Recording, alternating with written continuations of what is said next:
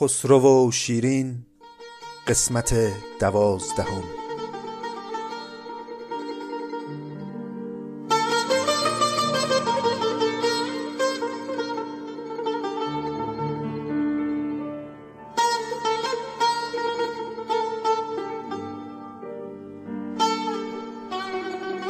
سلام. این سی و ششمین قسمت از پادکست نظامی گنجوی است. پادکستی که در اون ما بنا داریم آثار حکیم نظامی رو بخونیم و بفهمیم و زرافت ها و هنرمندی های این شاعر بزرگ قرن ششم رو به خوبی درک کنیم. پیام هایی که از دوستان برای من میاد یک عنصر مشترک در همشون هست و اون هم اینه که به من میگه مخاطبان این پادکست اغلب افراد دانا و اهل دقت و اهل دانشی هستند این هم برای من واقعا باعث افتخاره و همین که باعث میشه خیلی بیشتر از قبل احساس مسئولیت بکنم در قبال محتوای پادکست. حواسم باشه که مخاطب این مطالبی که دارم میگم افراد آگاه و اهل فضلی هستند و طبعا لازمه که من در بیان نکات ادبی و تاریخی و تحلیلی دقت خیلی زیادی داشته باشم و سرسری نگیرم مطالب پادکست رو. این هم خیلی برای من باعث افتخاره و هم خیلی برای من مفیده و از این بابت خیلی ممنونم از اینکه همراه این تلاش فرهنگی هستید و پیام ها و نظراتتون رو به من منتقل می‌کنید و می‌خوام بدونید که بسیار به هم کمک می‌کنه و خیلی برام ارزشمنده. اما ما همچنان مشغول خسرو و شیرینیم. قصه در قسمت قبل به جاهای باریکی رسید و در نهایت خسرو کار رو به یه جایی رسوند که شیرین مجبور شد یه شرط خیلی سخت براش بذاره. قبل از اینکه بریم و داستان رو ادامه بدیم یه نکته ای رو هم بگم درباره خانش و دکلمه ابیات. دوستان می‌دونید که شعر نظامی در عین جذابیت یکی از سختترین و پیچیده ترین گونه های سبکی شعر فارسی به حساب میاد.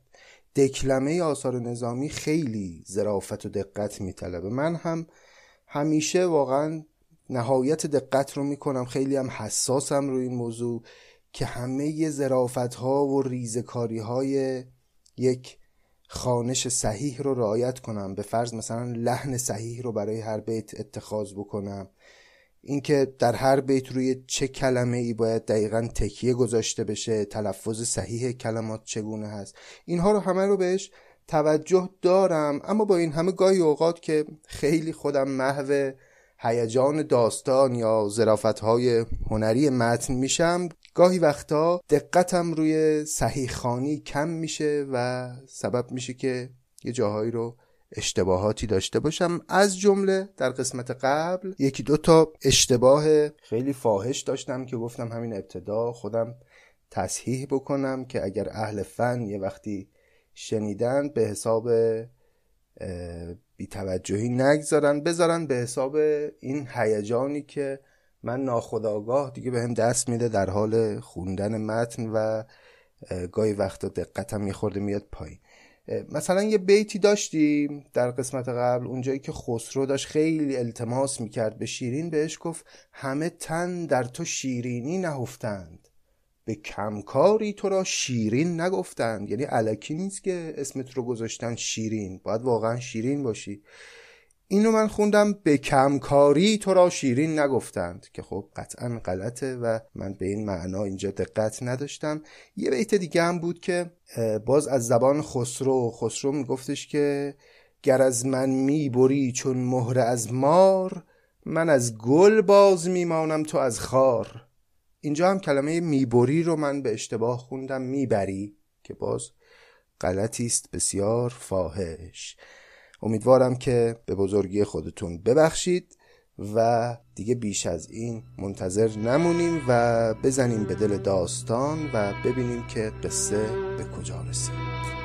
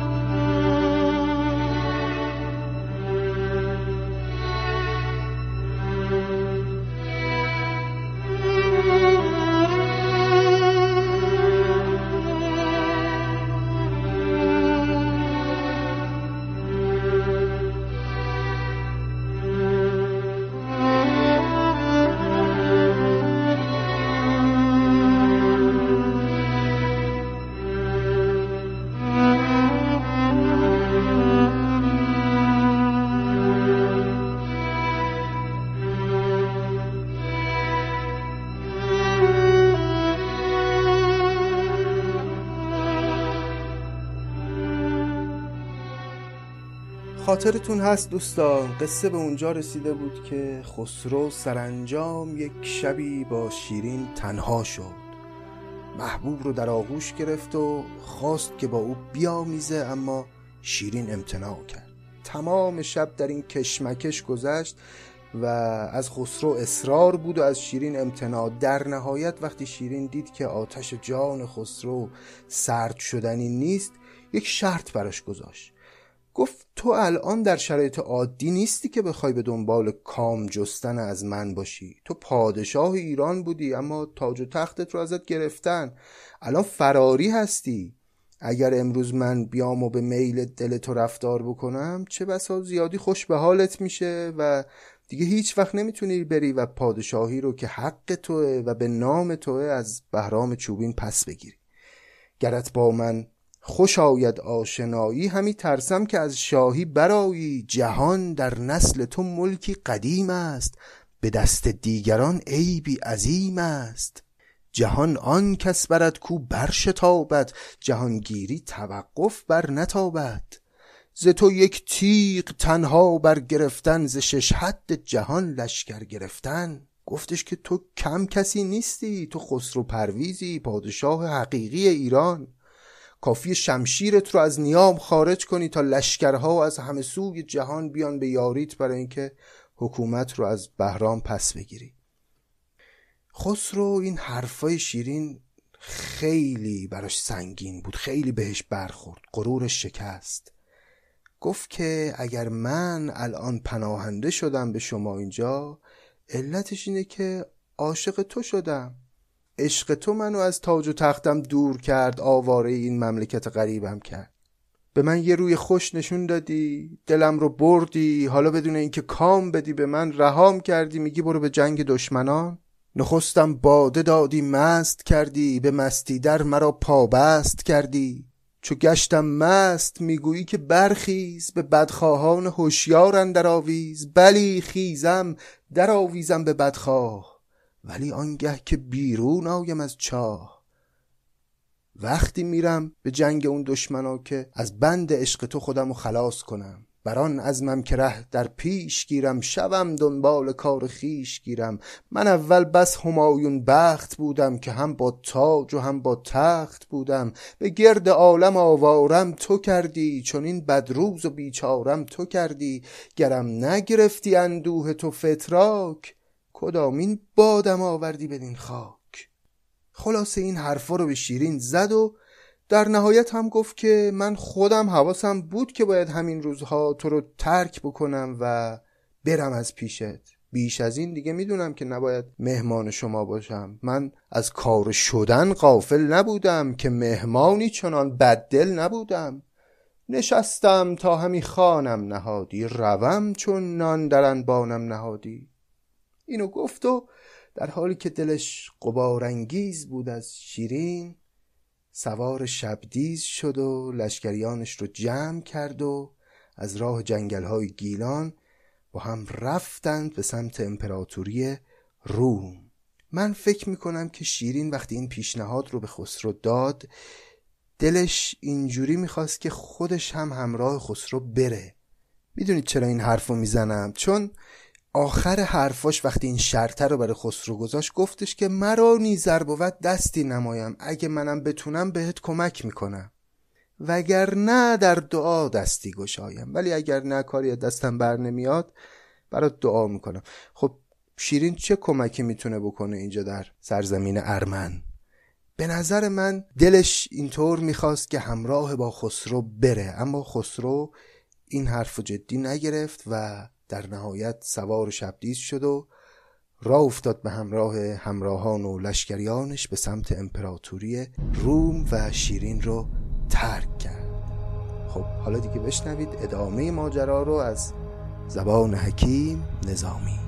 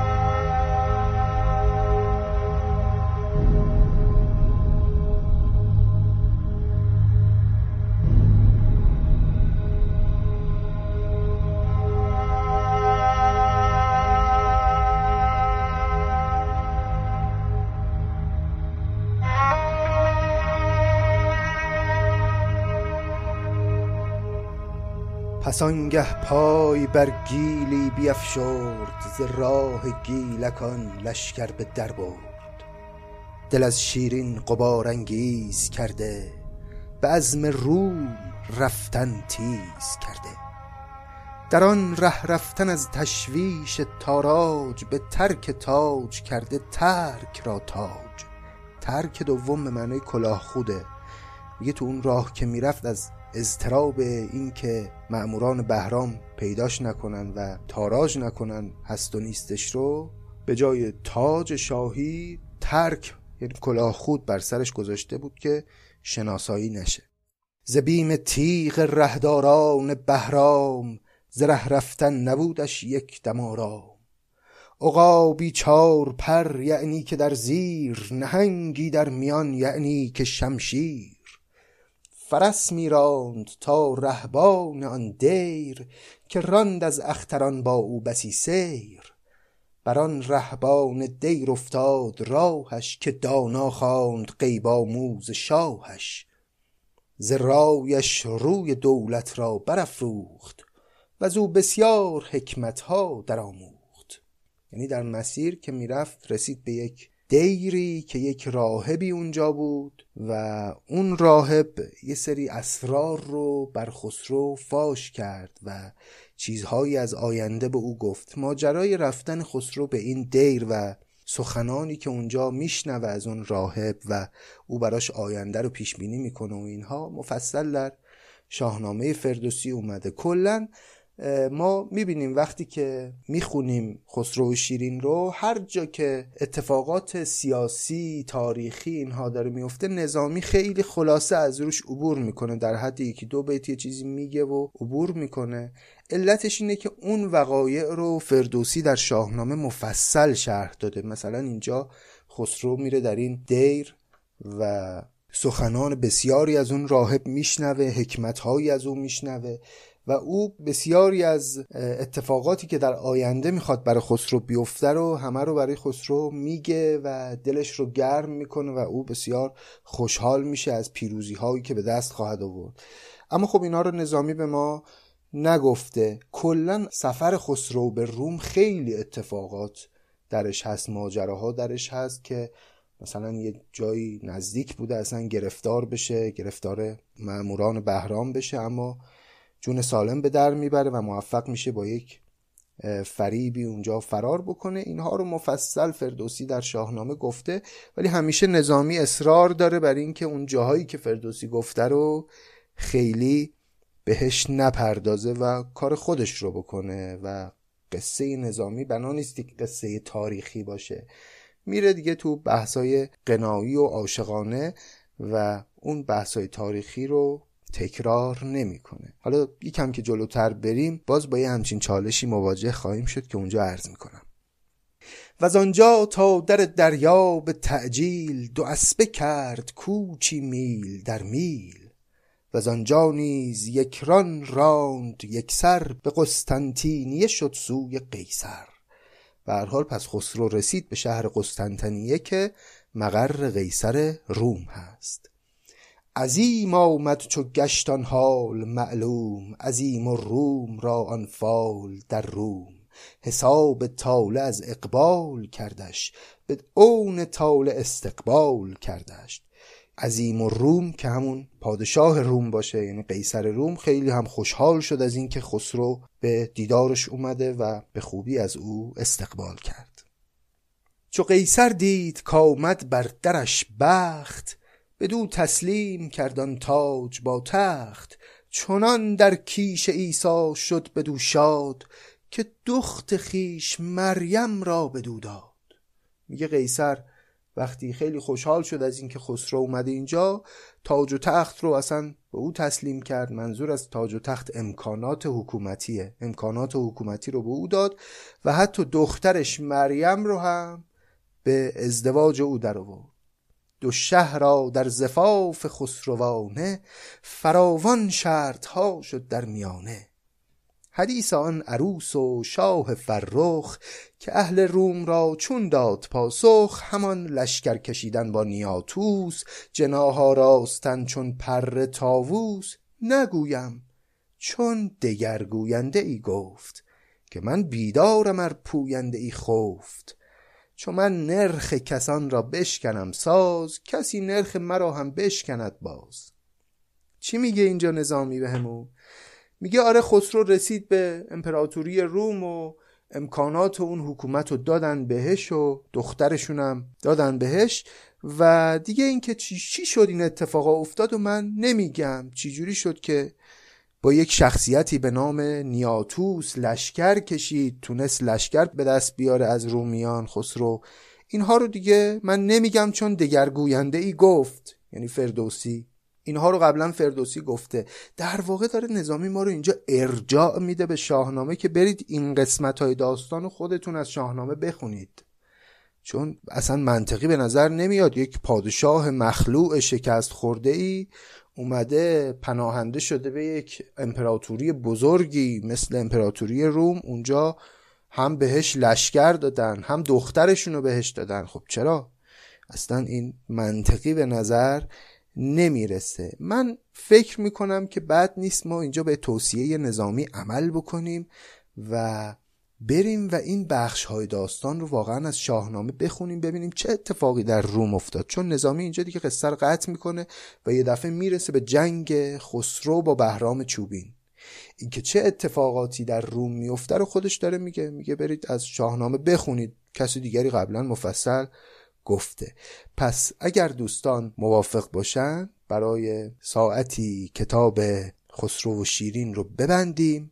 و کتاب شاهنامه فردوسی رو باز بکنیم و ببینیم که فردوسی برای ما چی میگه خسرو چه برش گذشته در قلم رو روم و چه اتفاقاتی افتاد که سبب شد که قیصر روم مجاب بشه که یک لشکر به خسرو بده و چه اتفاقاتی افتاد که خسرو با وجود اینکه دلش پر از عشق شیرینه اومد و دختر قیصر روم رو گرفت و باش ازدواج کرد. اجازه بدید که بریم و شاهنامه حکیم ابوالقاسم فردوسی رو باز کنیم ببینیم که واقعا قصه از چه قرار بود. با این توضیح که من ابیات شاهنامه رو خلاصه می‌کنم و به طور خلاصه براتون می‌خونم و این قصه قصه است بسیار مفصل قصه اتفاقاتی که برای خسرو در روم میفته کلا همه اتفاقات سیاسی که در قصه خسرو شیرین ما باش مواجه بودیم. از اول همه مفصل در شاهنامه فردوسی توضیح داده شده. مونتا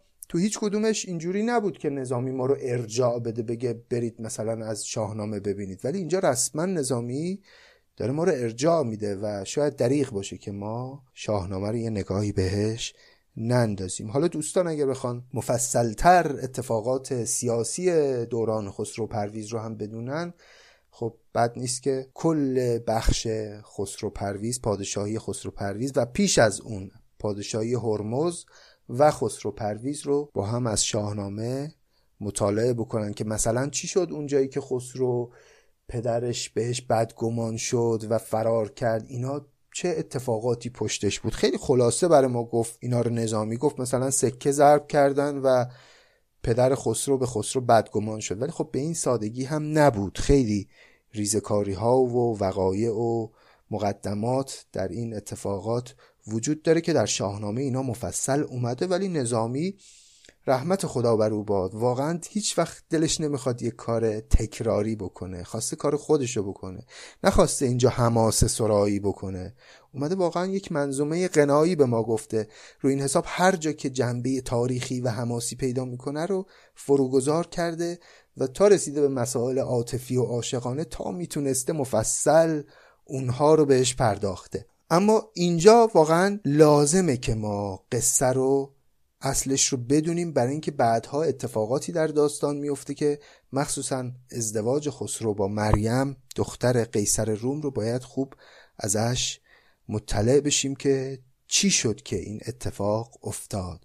پس کتاب خسرو و شیرین رو میبندیم و کتاب شاهنامه حکیم ابوالقاسم فردوسی رو باز می‌کنیم.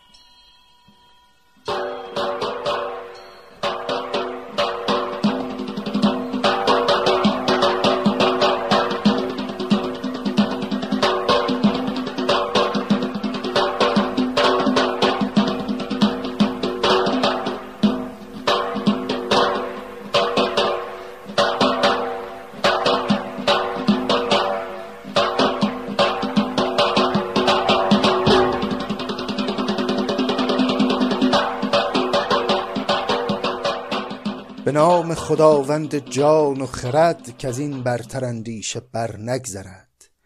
خب روایت نظامی از قصه تا جایی رسید که خسرو رسید به روم و شهر قسطنطنیه. اما ما که می‌خوایم ادامه ماجرا رو از زبان فردوسی بشنویم یکم میایم عقبتر از اونجایی که خسرو از اون دیری که نظامی هم حرفش رو زد خارج میشه و دیگه می‌خواد بره برسه به مقر قیصر روم. از اونجا آغاز می‌کنیم.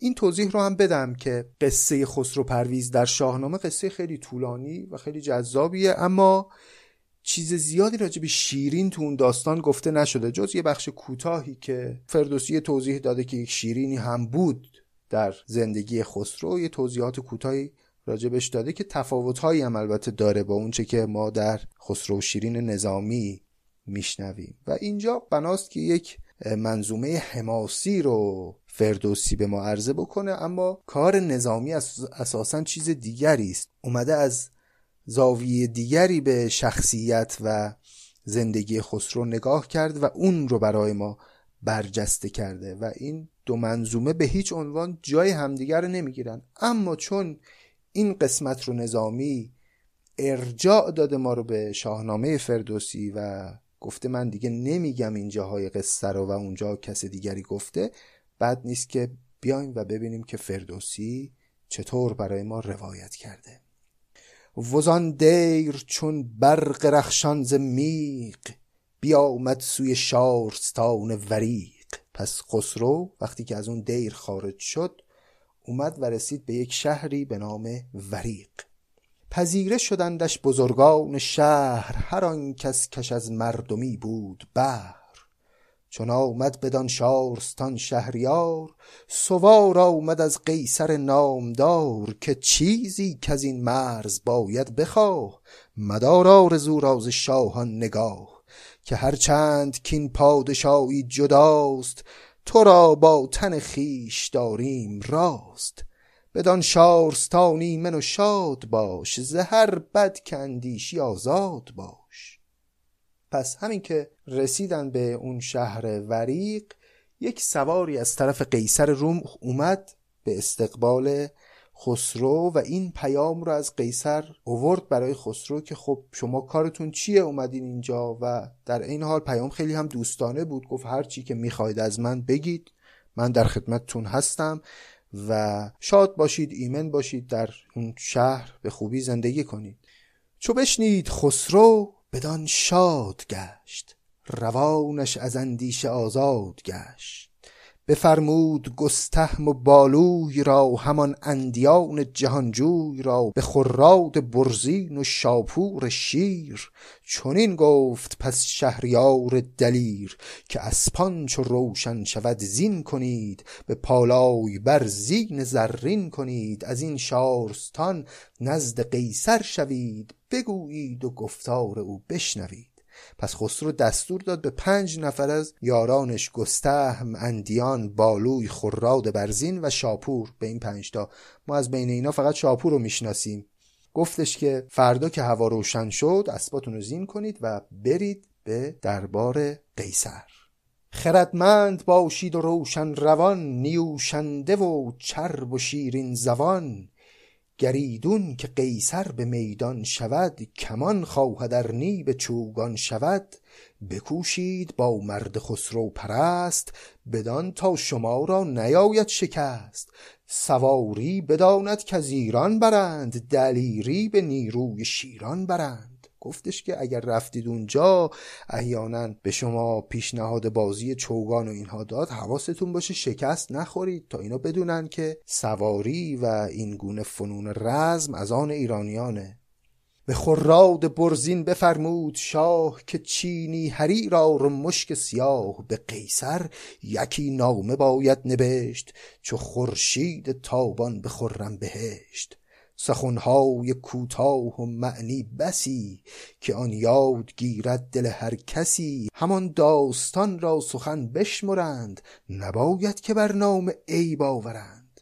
خسرو به یکی دیگه از یارانش به خراد برزین گفتش که برو کاغذ و قلم بیار چینی حریر و مشک سیاه بیار که یک نامه خیلی خوب بلیغی باید برای قیصر بنویسم که وقتی شما میرید این نامه رو ببرید و تأکیدم کرد که این نامه به لحاظ بلاغت و به لحاظ محتوا خیلی باید قوی باشه. چرا؟ چون فیلسوفان زیادی در دربار قیصر روم هستند. می‌دونید که اون امپراتوری بیزانس مرکز فلسفه در اون دوره در جهان بوده. فیلسوفان زیادی اونجا هستند و اینها مبادا که یه وقت عیبی از نامه ما بگیرن ناممون خیلی باید پر محتوا باشه. چون نامه بخواند زبان برگشای به گفتار با تو ندارند پای. به بالوی گفتان چه قیصر ز من گشاید زبان بر سر انجمن. ز فرمان و سوگند و پیمان و عهد تو اندر سخن یاد کن همچو شهد. بدان انجمن تو زبان منی به هر نیک و بد ترجمان منی. این کلمه زبان همون زبان هست. تأکید کرد دیگه خلاصه به یارانش خسرو حسابی سفارش کرد که وقتی میرید اونجا باید خیلی خوب صحبت کنید و در واقع شماها ترجمان من هستید اونجا. هر رفتاری که شما بکنید به نمایندگی منه. شنیدند آواز فرخ جوان جهان دید گردان روشن روان. همی خواندند آفرین سر به سر که جز تو مبادا کسی تاجور به نزدیک قیصر نهادند روی بزرگان روشن دل راه جوی. پس سواران خسرو شاپور و اندیان و گستهم و خراد برزین اینها راه افتادن به سمت دربار قیصر. گران مای گستهم بود پیش رو پس او چو بالوی و شاپور گو. چو خراد برزین و گردندیان همه تاج بر سر کمر بر میان رسیدند نزدیک قیصر فراز چو دیدند بردند پیشش نماز همه همزبان آفرین خواندند. بر آن تخت زر گوهر افشاندند. نخستین بپرسید قیصر ز شاه از ایران و از لشکر و رنج راه؟ چو بشنید خراد برزین برفت بر تخت با نامه شاه و تفت بدو گفت قیصر که بگشای راز چه گفتان خردمند گردن فراز؟ چو خراد برزین زبان برگشاد همی داشت گفتار خسرو به یاد. نخست آفرین بر جهاندار کرد جهان را بدان آفرین خار کرد. عجب بیتیه میگه که خراد برزین شروع کرد به خوندن نامه خسرو و طبیعتا ابتدای نامه هم دو ستایش پروردگار بود. نخست آفرین بر جهاندار کرد جهان را بدان آفرین خار کرد. آنچنان زیبا خداوند رو ستایش کرد در اون نامه که جهانیان همه خار شدن در مقابل عظمت پروردگار به خاطر اون ستایشی که خسرو در اون نامه کرده بود. نخست آفرین بر جهاندار کرد جهان را بدان آفرین خار کرد که اوی است برتر ز هر برتری توانا و داننده از هر دری. از او گشت پیدا نشان سپهر که ما را روان و خرد داد و مهر. به فرمان او گردد این آسمان کجا برتر است از مکان و زمان. چون از خاک تا جانور بنده کرد نخستین گیومرت را زنده کرد. گیومرت یا همون کیومرس اولین پادشاه شاهنامه است. پس در این قسمت از نامش خسرو شروع می‌کنه گفتن از پادشاهان پیشین ایران. حالا هدفش چی از این گفتنها در ادامه می‌بینیم. چون از خاک تا جانور بنده کرد نخستین مرد را زنده کرد. چون این تا به شاه فریدون رسید از آن سرفرازان ورا برگزید. پدید آمد از تخمن در جهان ببود آشکاران چه بود این نهان. روارو چنین تا سر کیقباد که تاج بزرگی به سر برنهاد. نیامد بدین دود هرگز بدی. نگه داشتندی ره ایزدی کنون بنده اینا سزاوار گست بیامد به تخت کیان برنشست. میگه که تمام اون پادشاهان بزرگ همه بزرگی از خودشون نشان دادن هیچ کدوم بدی نکردن تا رسیده به امروز که یک فرد گست گست یعنی زشت و قبیح یک انسان ناسزاوار گست اومده و نشسته بر جایگاهی که اون همه بزرگان پیش از این تکیه زده بودن. منظورش بهرام چوبینه. همی داد خواهم ز بیدادگر نه افسر نه تخت و کلاه و کمر. هر آن کس که او برنشیند به تخت خرد دارد و نامداری و بخت. شناسد که این تخت و این فرهی کرا بود و دیهیم شاهنشهی. هر کس که خرد داره خودش اهل بر تخت نشستن و بزرگیه می‌فهمه و می‌شناسه که این تخت و تاج چون این جایگاهی که جایگاه پادشاهی ایران هست حق کیه؟ مرا اندر این کار یاری کنید بر این بی وفا کامگاری کنید که پوینده گشتیم گرد جهان به شرم آمدیم از کهان و مهان. میگه من اومدم اینجا که شما منو یاری کنید که بتونم حقمو از بهرام پس بگیرم که پوینده گشتیم گرد جهان که می‌بینی که آواره شدم در دنیا و این شعن من نیست و شرمنده کهان و مهان شدم. شرمنده بزرگ و کوچیک شدم و شعنم داره پایین میاد. چو قیصر بران سان سخنها شنید به رخساره شد چون گل شنبلید. گل شنبلید یه گل زرد رنگه به رخساره شد چون گل شنبلید یعنی رنگ از رخش پرید ناراحت شد. گل شنبلیدش پر از ژاله گشت زوان و روانش پر از ناله گشت. چنان نام برخاند بفزود درد. شد تخت بر چشم او ورد به خراد برزین جهاندار گفت که این نیست بر مرد دانا نهفت. مرا خسرو از خیش و پیوند بیش ز جان سخنگوی دارمش پیش. سلی هست و هم گنج و هم لشکر است. شما را ببین تا چند در خر است. اگر دیده خواهد ندارم دریق که دیده به از گنج دینار و تیق دبیر جهان دیده را پیش خواند.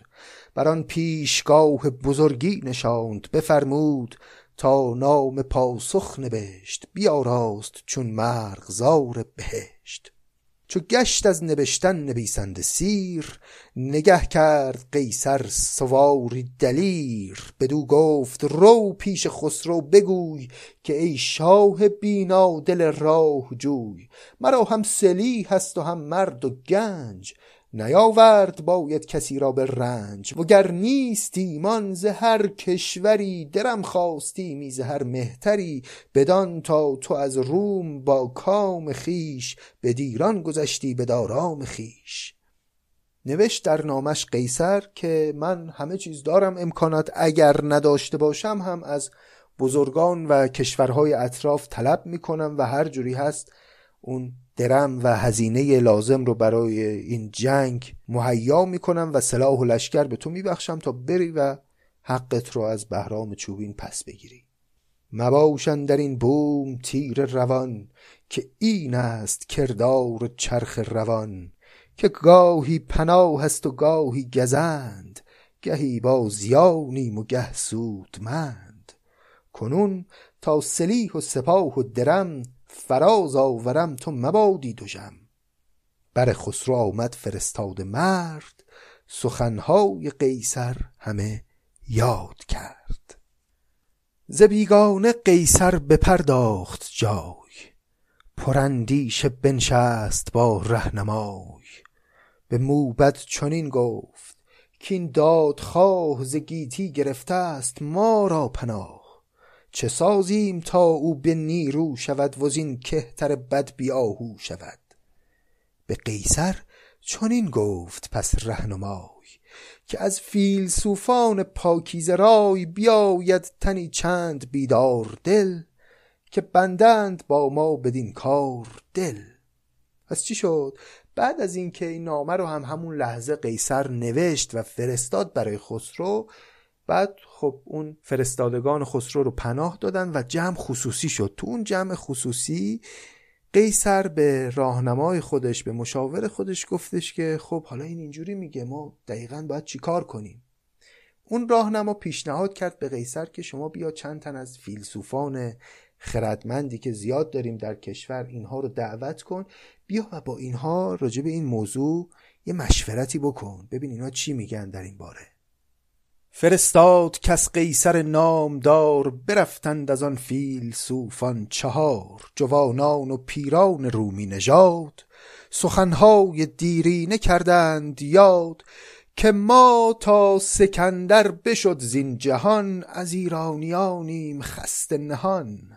ز بس غارت و جنگ و آویختن همان بیگنه خیر خون ریختن.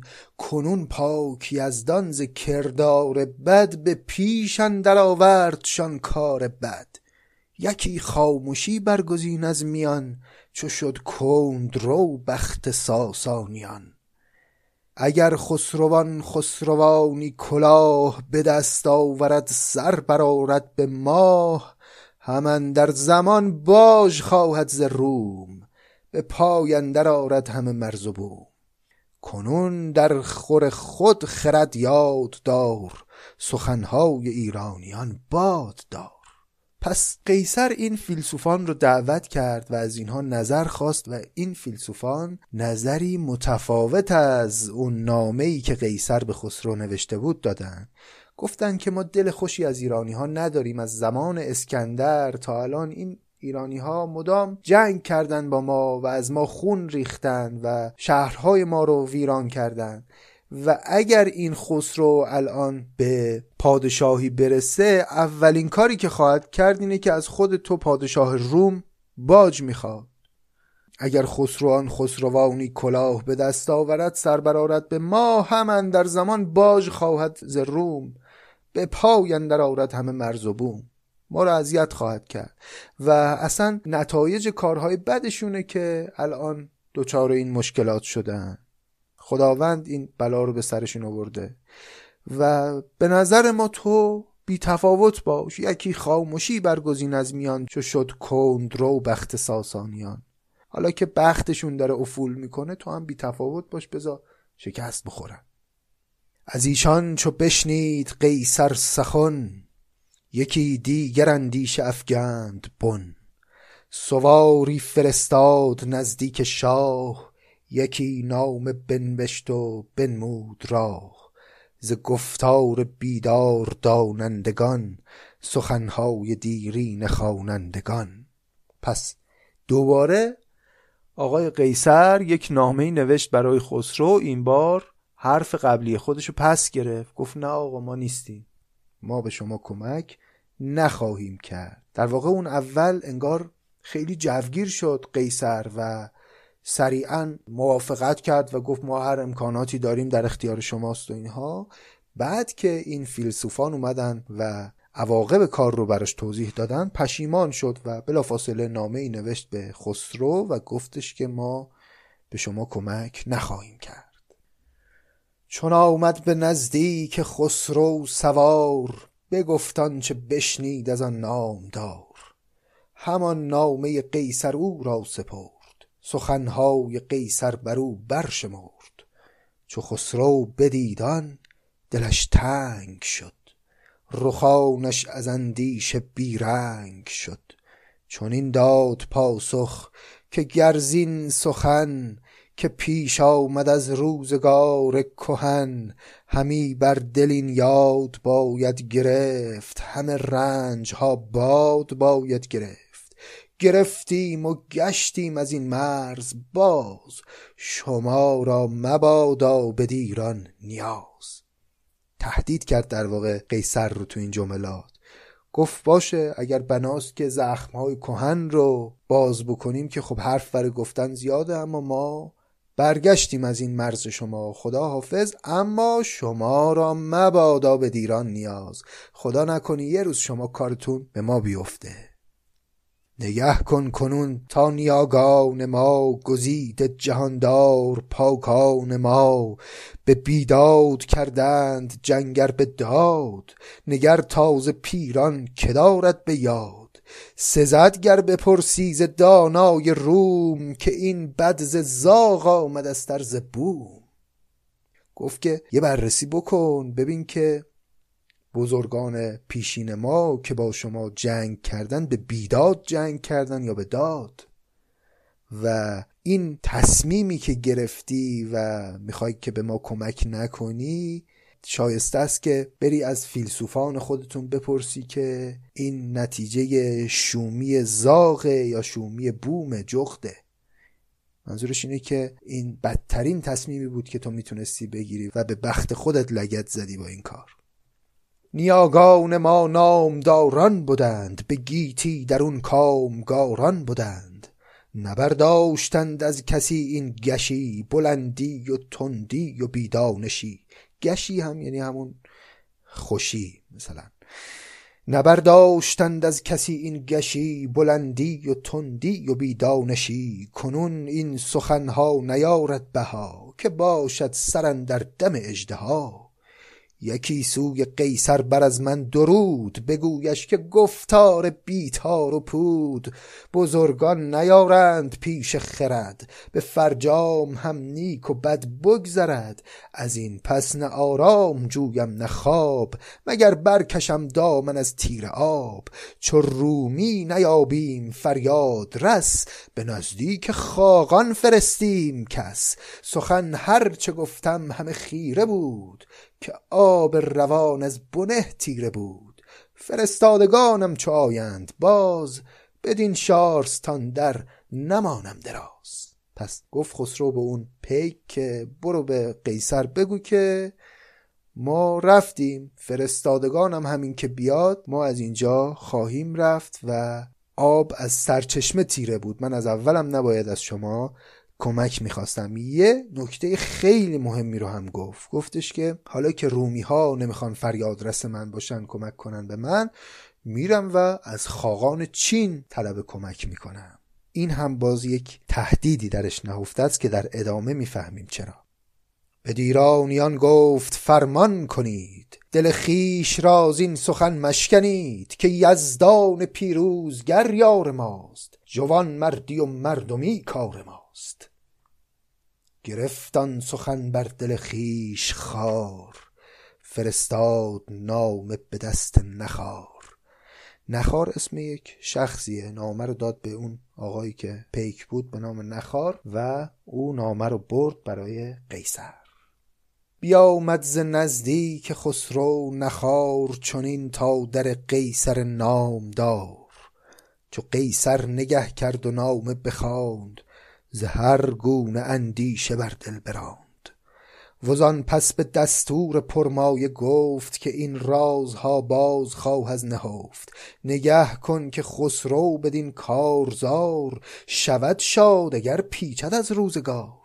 این اگر در شاهنامه فردوسی اغلب اوقات به معنی یا هست در مثلا شعر نظامی معمولا اینطور نیست ولی در شاهنامه اگر به معنی یا هست. یکی از شاید فوایدی که این پرانتز شاهنامه ای که ما باز کردیم داشته باشه اینه که دوستان می‌تونن تفاوت‌های سبکی شعر فردوسی و نظامی رو هم با هم مقایسه کنن. خود اینم می‌تونه کار جالبی باشه. حالا اینجا قیصر میگه به دستور خودش دستور یعنی وزیر.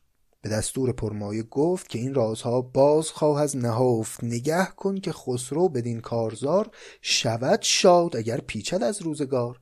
گفت به نظر تو خسرو تو این جنگی که خواهد کرد الان که راه افتاده که بالاخره سپاه جمع کنه و بره با بهرام چوبین به جنگه پیروز میشه یا شکست می‌خوره؟ گریدون که گویی که پیروز نیست از این پس ورا نیز نوروز نیست بمانیم تا سوی خاقان شود. چو بیمار شد نزد درمان شود. وریدون که پیروزگر باشد اوی به شاهی بسان پدر باشد اوی همان به کزی در شود با سپاه. مگر کینه در دل ندارد نگاه؟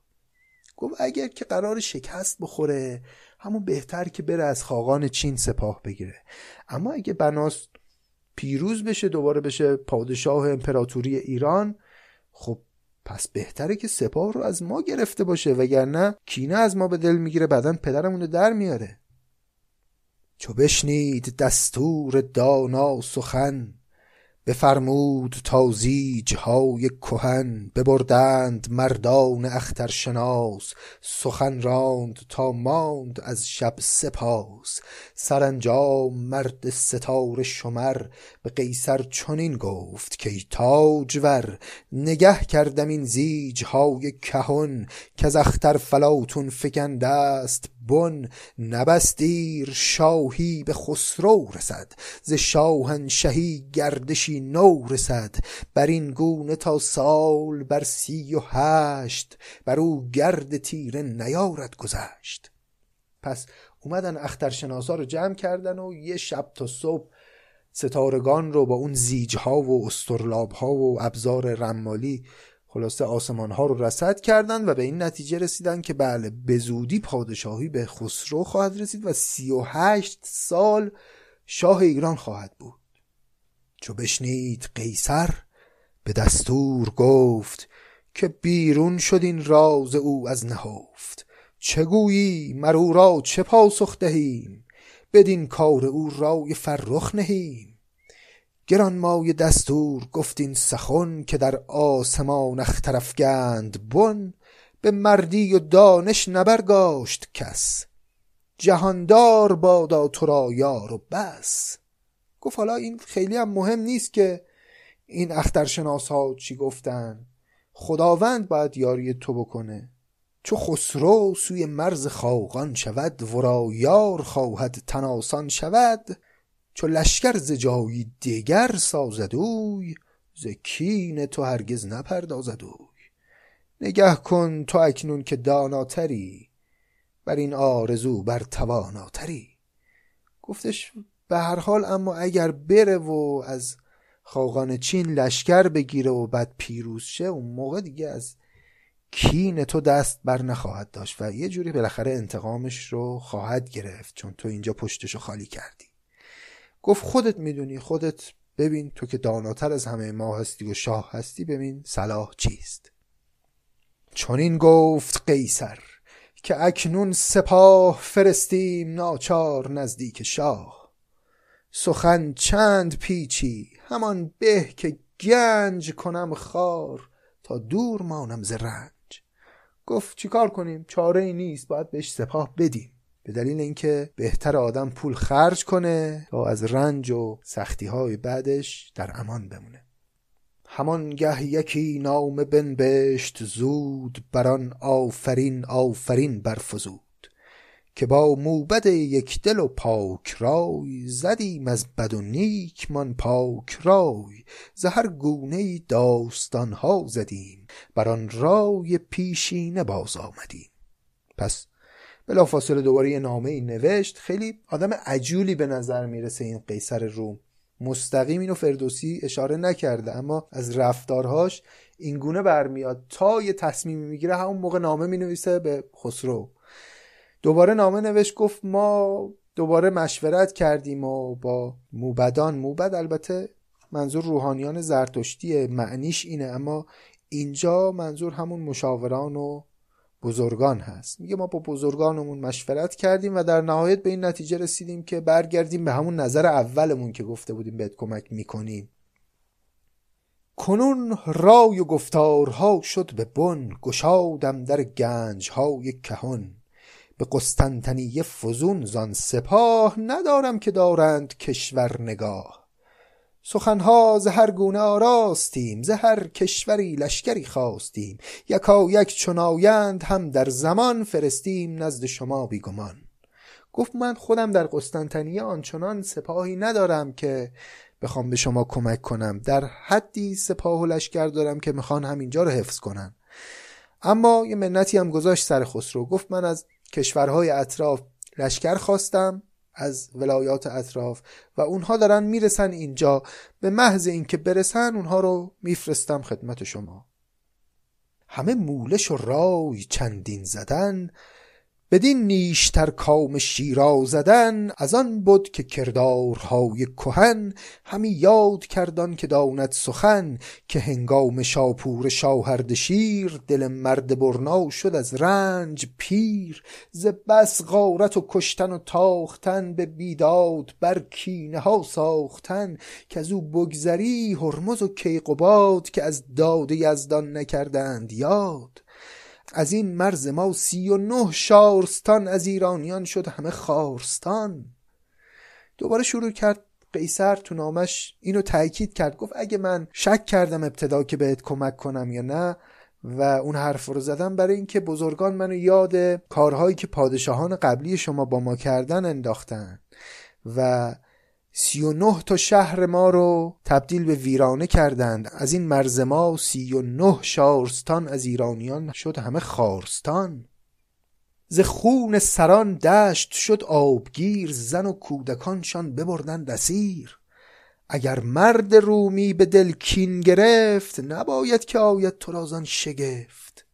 اگر رومیان ناراحتی به دل گرفتن از شما ایرانیان نباید تعجب کنید شما خیلی پدر ما رو در وردید در طول تاریخ. گرچه الان قیصر داره یه طرفه به قاضی میره ها وگرنه رومی ها هم کم ضربه به ایرانیان نزدن. خود آزاردن نیست در دین ما. مبادا بدی کردن آین ما. ندیدیم چیزی به از راستی. همان دوری از کجی و کاستی. ستم دیدگان را همه خواندیم. وزین در فراوان سخن راندیم. به دفسون دل مردمان پاک شد. همه زهر گیرنده تریاک شد. بدین برنهادم که از این در سخن نگوید کس از روزگار کهن. میگه خلاصه من در نهایت بزرگان رو جمع کردم و مجابشون کردم که ما باید به ایرانیان کمک کنیم و اونها رو راضی کردم که دیگه از روزگاران کهن کسی سخن نگه. هرچه بوده حالا هر منازعه ای بوده بین ایران و روم گذشته و الان ما باید به ایرانیان کمک کنیم. به چیزی که گویی تو فرمان کنم زبان را به پیمان گروگان کنم. شما را زبان داد باید همان که بر ما نباشد کسی بدگمان. گفت من دیگه می‌خوام گمان خوش نسبت به شما داشته باشم ولی به شرطی که شما هم همچنین دیگه به ما بدگمان نباشید. بگویی که تا من بوم شهریار نگیرم چون این رنج ها سست و خار. نخواهم من از رومیان باج نیز نبفروشم این رنج ها را به چیز. دیگر هر چه دارید از این مرز و بوم از ایران کسی نسپرد مرز روم. بر این آرزو نیز بیشی کنید. بسازید با ما و خیشی کنید. شما را هر آنگه که کاری بود وگر ناسزا کارزاری بود همه دوستار و برادر شویم. بود نیز گه گه که کهتر شویم. چو گردید از این شهر ما بی نیاز به دلتان همه کینه آید فراز. ز تور و ز سلم اندر آید سخن و آن بیهده روزگار کهن. میگه شما اخلاقتون اینه همین که از ما بی نیاز بشید دوباره یاد ماجرای سلم و تور می‌کنید و از اون حرفای قدیمی بیهوده. ماجرای سلم و تور چیه؟ می‌دونید که فریدون که پادشاه بزرگ و افسانه‌ای ایرانه و زحاک رو شکست داده و بسیار عادله این سه تا پسر داشت. تور و سلم و ایرج. جهان رو بر سه قسمت تقسیم کرد بین این سه پسر. توران رو داد به تور روم رو داد به سلم و ایران رو داد به ایرج. در نهایت تور و سلم دست به یکی کردن و ایرج رو کشتن. و ایرانیان از این بابت از رومیان کینه به دل گرفتن چون رومیان از نسل سلم هستند و میگن مثلا جد شما ایرج رو که یه شخصیت دارای فره ایزدی بود برای ما ایرانیان او رو مثلا کشتن. میگه شماها تا الان از من بی نیاز بشید برمیگردید دوباره یاد اون حرفا می‌کنید و ممکنه به ما تعدی بکنید. که از این باره از کین ایرج سخن نرانیم و از روزگار کهن. گو باید قول بدید که از این به بعد دیگه راجع به کین ایرج و این حرفا سخن نگیم. از این پس یکی باشد ایران و روم. جدایی نجوییم از این مرز و بو.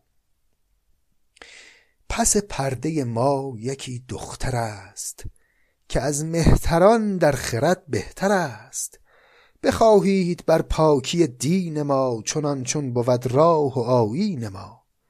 بدان تا چو فرزند قیصر نژاد بود کین ایرج نیارد به یاد. پس یه حرف خیلی مهم می‌زد قیصر تو نامش. گفت ما یه دختری داریم در حرم خودمون پس پرده ما یکی دختر است که خیلی خردمند و خوب و این هاست و تو باید بیای این دختر منو به همسری بپذیری و باهاش ازدواج کنی چرا؟ چون فرزندی که از دختر من به دنیا میاد چون نژاد قیصر داره و بعد به جای تو مینشینه بر تخت پادشاهی این فرزند چون هم نژاد ماست دیگه این از کین ایرج سخن نمیگه دیگه کینه رومیان رو به دل نخواهد داشت. پس پرده ما یکی دختر است که از مهتران در خرد بهتر است. بخواهید بر پاکی دین ما چنان چون بود راه و آیین ما. بدان تا چو فرزند قیصر نژاد بود کین ایرج نیارد به یاد. از آشوب و از جنگ روی زمین بیاساید و راه جوید به دین. کنون چون به چشم خرد بنگری مرین را جز از راستی نشمری. بماند ز پیوند پیمان ما ز یزدان چنین است فرمان ما. مسیح پیمبر چنین کرد یاد که پیچد خرد چون بپیچد ز داد. تو برنایی و نوز نادیده کار چو خواهی که بریابی از روزگار مکن یاری مرد پیمان شکن که پیمان شکن کس نیرزد کفن. بر آن شاه نفرین کند تاج و گاه که پیمان شکن باشد و کینه خواه. کنون نامه من سراسر بخوان گر انگشت ها چرب داری بخوان. سخنها نگه دار و پاسخ نویس همه خوبی اندیش و فرخ نویس. چو برخوانم این پاسخ نامه را ببینم دل مرد خود کامرا همانگه سلیح و سپاه و درم فرستیم تا دل نداری دو جم. گفت پس این نصیحت من به تو هست که پیمان شکن نباشی و هنوز جوانی خیلی باید تجربه کسب کنی و باید بدونی که تخت و تاج نفرین می‌کنن اون حاکمی رو که عهد و پیمانش رو زیر سوال ببره. این شرایط ماست. اگر میپذیری پاسخ نامه من رو بنویس و به محض اینکه پاسخ نامت بیاد من سپاه و سلاح رو برای تو خواهم فرستاد. ز شاهان هر آن کس که بیدار بود جهان را ز دشمن نگهدار بود. ز دشمن ندیدند هرگز بدی. بیفزود شان فره ایزدی. کنون ما یکا یک تو را خواستیم زبان را به پندت بیاراستی چو عنوان آن نام برگشت خشک برو بر نهادند مهری ز مشک. بر آن مهر بنهاد قیصر نگین فرستاده را داد و کرد آفرین.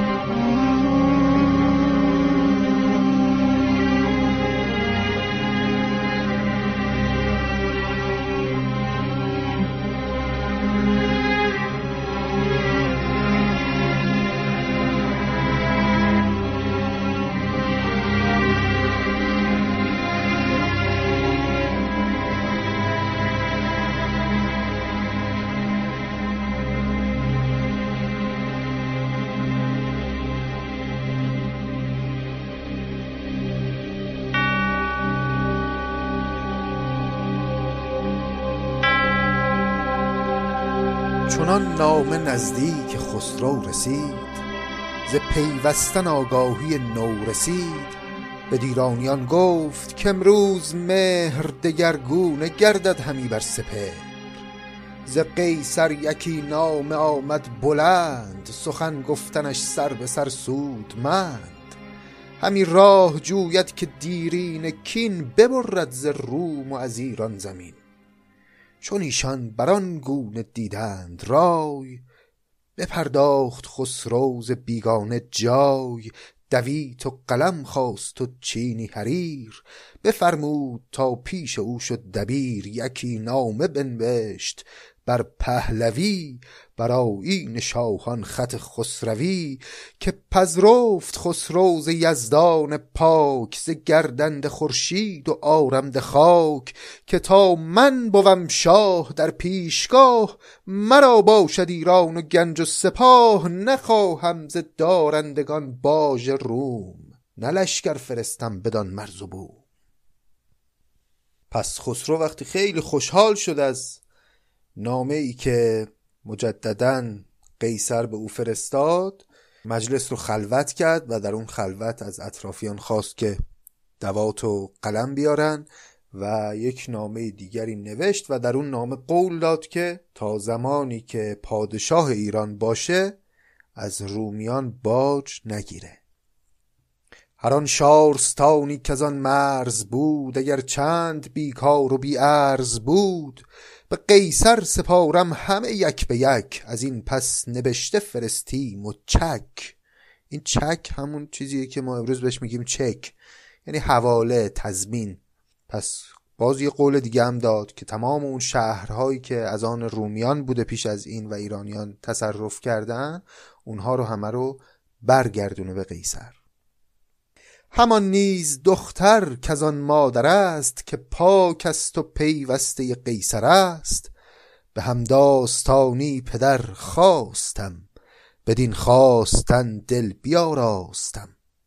هر آن کس که در بارگاه تو اند از ایران و اندر پناه تو اند چو گستهم و شاپور و چون اندیان چو خراد برزین ز تخم کیان چو لشکر فرستی بدیشان سپار خرد یافت دختر نامدار. پس گفت هنگامی که خواستی لشکر رو بفرستی دخترت رو هم بسپر به این فرستادگان من گستهم و شاپور و اندیان و خراد برزین. اینها دخترت رو برای من بیارن و منظور این که اینها مورد اعتماد منن. به خیشی چنانم کنون با تو من که از پیش بودان بزرگ انجمن نخستین گیو مرد تا جمع شید که او بود گیتی به بیم و امید. دگر آنکه هستند فرخ نژاد که از آبتین و فریدون بزاد بدین هم نشان تا قباد بزرگ که از داد او میش شد خیش گرگ. از آن تاجور مهتران کهن به کاووس و کیخسرو آید سخن روارو. چنین تا به لهراسپ شاه ز لهراسپ آمد به گشتاسپ شاه. سر سرکشان فرخ اسپندیار که او تازه شد بهمن نامدار. بر این گونه تا بابکان اردشیر که او شد جوان اختر گشت پیر. چو خسرو که دارد ز هرمز نژاد ابا قیصر یک دل و یک نهاد. کجا سلم بودش نیای کهن نگویم دروغ و نجویم سخن. خیلی جالبه. اینجا خب خسرو یاد کرد از همه پادشاهان بزرگ ایران دوباره و در نهایت گفت همه اون پادشاه ها و من که خسرو باشم ما هیچ کدوممون دروغگو و پیمان شکن نیستیم. و یه چیزی رو هم توی پرانتز گفت گفت کجا سلم بودش نیای کهن؟ یعنی گفت اصلا من خودم هم جدم سلم بوده. یعنی همون سلم که ایرانیان به هوای کین او جنگ می‌کردن با رومیان حالا اون سلم رو داره خسرو میگه اصلا او هم به هر حال نیای من بوده او هم فرزند فریدون بوده و ما هم از نسل فریدون هستیم. جالبه مثل همه سیاست مداران که در زمان مسلحت خیلی چیزها رو کنار می‌ذارن اینجا هم خسرو چنین حرفی زد. همه کینه برداشتیم از میان یکی گشت رومی و ایرانیان. ز قیصر پذیرفتم آن دخترش که از دختران او بودی افسرش. ز عیب و هنر هر چه دارد رواست بر این نام بر پاک یزدان گواست. نوشته سراسر به خط من است که خط من در جهان روشن است. نهادم بر این نام بر مهر خیش چنان چون بود رسم و آیین و کیش.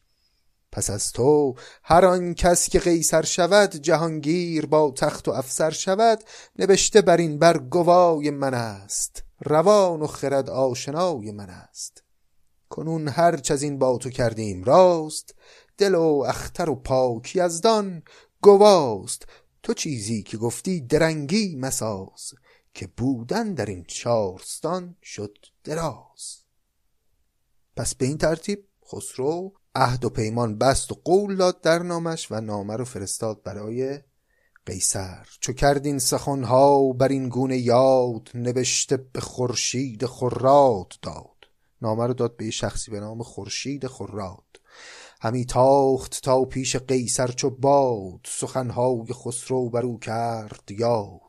چو قیصر از آن نامه بگسست بند بدید آن سخنهای شاه بلند بفرمود تا هر که دانا بودند به گفتارها بر توانا بودند به نزدیک قیصر شدند انجمن.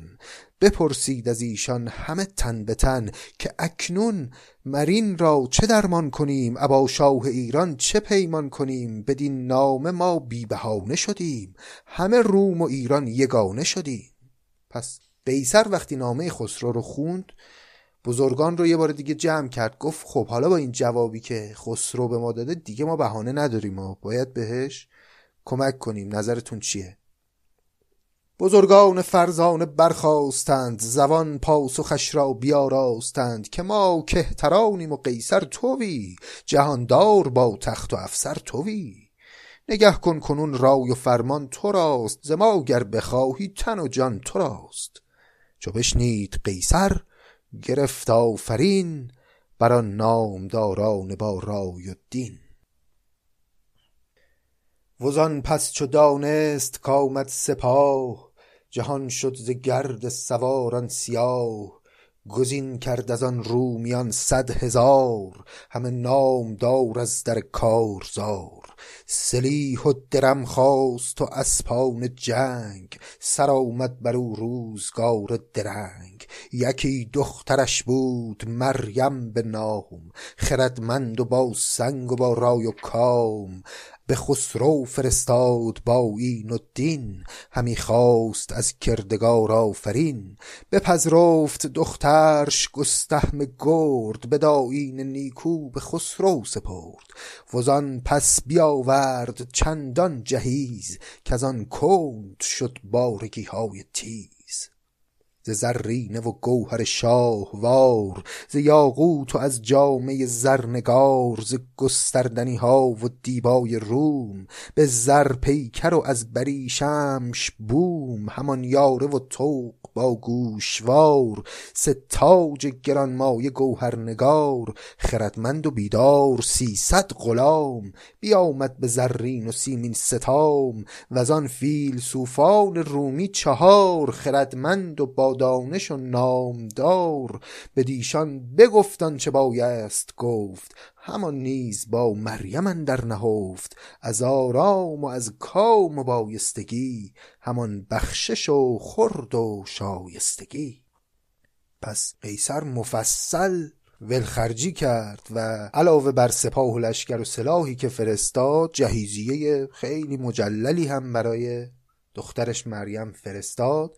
و به همراه 300 غلام و حتی چهار فیلسوف رو هم بر سر فرستاد که برند در درگاه خسرو. و به همه این فیلسوفان و همچنین به دخترش مریم هم سفارش های لازم رو کرد و درباره اینکه چگونه رفتار بکنن در دربار خسرو پرویز نکاتی رو متذکر شد. سه منزل همی رفت قیصر به راه چهارم بیامد ز پیش سپاه. سه منزل هم اون سپاه رو به همراه دخترش مشایعت کرد و بدرقه کرد و پس از اون دیگه اونها رو راهی کرد. بفرمود تا مریم آمدش پیش. سخن گفت با او از انداز بیش. بدو گفت دامن از ایرانیان نگه دار و مگشای بند از میان. برهنه نباید که خسرو تو را ببیند. که کاری رسد نو تو را بگفتین و پدرود کردش به مهر که یار تو بادا برفتن سپهر. این توصیه ای که در آخرین دیدار قیصر می‌کنه به دخترش خیلی شبیه به اون توصیه ای که در خسرو شیرین مهین بانو به شیرین کرده بود. این قیصر هم ظاهرا این روحیه خسرو رو می‌شناسه و توصیه می‌کنه به دخترش که سریع راحت وا نده جلو خسرو که وگرنه ببیند که کاری رسد نو تو را. وگرنه ممکنه خیلی سریع هوویی بر سرت بیاد. نیاتوس جنگی برادرش بود. بدان جنگ سالار لشکرش بود. بدو گفت مریم به خون خیش توست. بران برنهادم که همکیش توست سپردم تو را دختر و خواسته سپاهی بر این گونه آراسته.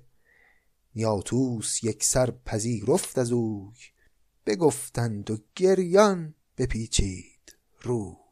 پس برادر مریم یعنی پسر قیصر که اسمش نیاتوس بود سالار اون لشکر بود و سفارش ها رو هم قیصر به نیاتوس هم کرد و نیاتوس لشکر رو راهبری کرد تا برن و برسن به خسرو. حالا خسرو کجاست؟ خسرو اگه یادتون باشه در یک شهری اتراق کرده نزدیکی قسطنطنیه به نام وریق. همی رفت لشکر به راه وریق نیاتوس در پیش با گرز و تیغ. چو بشنید خسرو که آمد سپاه از آن شارستان برد لشکر به راه. چون آمد پدیدار گرد سران درفش سواران جوشن وران. همی رفت لشکر به کردار ابر سپاهی همه غرق در خود و گبر. دل خسرو از لشکر نامدار بخندید چون گل به گاه بهار. نیاتوس را دید در بر گرفت به پرسیدن آزادی اندر گرفت وزان راه سوی اماری کشید به پردن درون روی مریم بدید. بپرسید و بر دست خود بوس داد ز دیدار آن خوب رخ گشت شاد. سخن گفت و بنشست با او سه روز چهارم چو بفروخت گیتی فروز بدیشان چنین گفت کاکنون سران کدامند و مردان جنگاوران. نیاتوس بگزید هفتاد مرد که آورد گیرند روز نبرد که زیر درفشی برفتی هزار گزیده سواران خنجر گذار چو خسرو بدید آن گزیده سپاه سواران گردنکش رزم خواه همی خواند بر کردگار آفرین که چرخ آفرید و زمان و زمین همان بر نیاتوس و بر لشکرش چه بر نام ور قیصر و کشورش. بدان مهتران گفت اگر کردگار مرا یار باشد بدین کارزار. توانایی خویش پیدا کنم زمین را به گوهر چو دیبا کنم. به این ترتیب لشکر مجهز و پرشمار و پهلوان و شمشیرزن نیاتوس که الان دیگه همشون زیر فرمان خسرو پرویز هستن آماده شد و راه افتادن و حرکت کردن به سمت ایران برای اینکه حکومت رو از دست بهرام چوبین پس بگیرن. خب فکر می‌کنم کافیه دیگه هر چقدر ما از شاهنامه خوندیم. البته که ماجراها در شاهنامه بسیار ادامه داره و خیلی مفصل و با جزئیات توضیح داده که این مسیر رو چگونه برمیگردن و همین مقداری رو هم که ما خوندیم خلاصه شده بود و بخشهایی رو مجبور بودیم که حذف کنیم برای اینکه خب خیلی از فضای قصه عاشقانه خسرو و شیرین خودمون دور نشیم. به هر حال حتما متوجه شدید که حال و هوای شاهنامه فردوسی اساسا حال و هوای دیگری است. کاملا شعرها حماسی روح روحیه ملیگرایی ما رو خیلی قلقلک میده و خیلی کاری به این مسائل قنایی و عاشقانه و عاطفی و اینا نداره اما خسرو شیرین اساسا کار دیگری و کارکرد دیگری داره. اینجا کتاب شاهنامه رو میبندیم اما خب فرصت نیست که دیگه بخوایم دوباره خسرو شیرین رو ادامه بدیم قصه ما پس به اونجایی رسید که خسرو لشکر رو از روم برداشت و حرکت کرد به سمت ایران برای جنگ با بهرام چوبین. باید ببینیم که در ادامه داستان خسرو آیا می‌تونه از پس بهرام بر بیاد و اگر بر بیاد از پس بهرام چوبین ماجرای عشقش با شیرین به کجا خواهد رسید؟ ماجرای این عشق رو در ادامه داستان در کتاب خسرو و شیرین دنبال خواهیم کرد. امیدوارم که از این قسمت قصه لذت برده باشید. شما رو تا ادامه داستان به خداوند مهربان میسپارم. خدا نگهدار.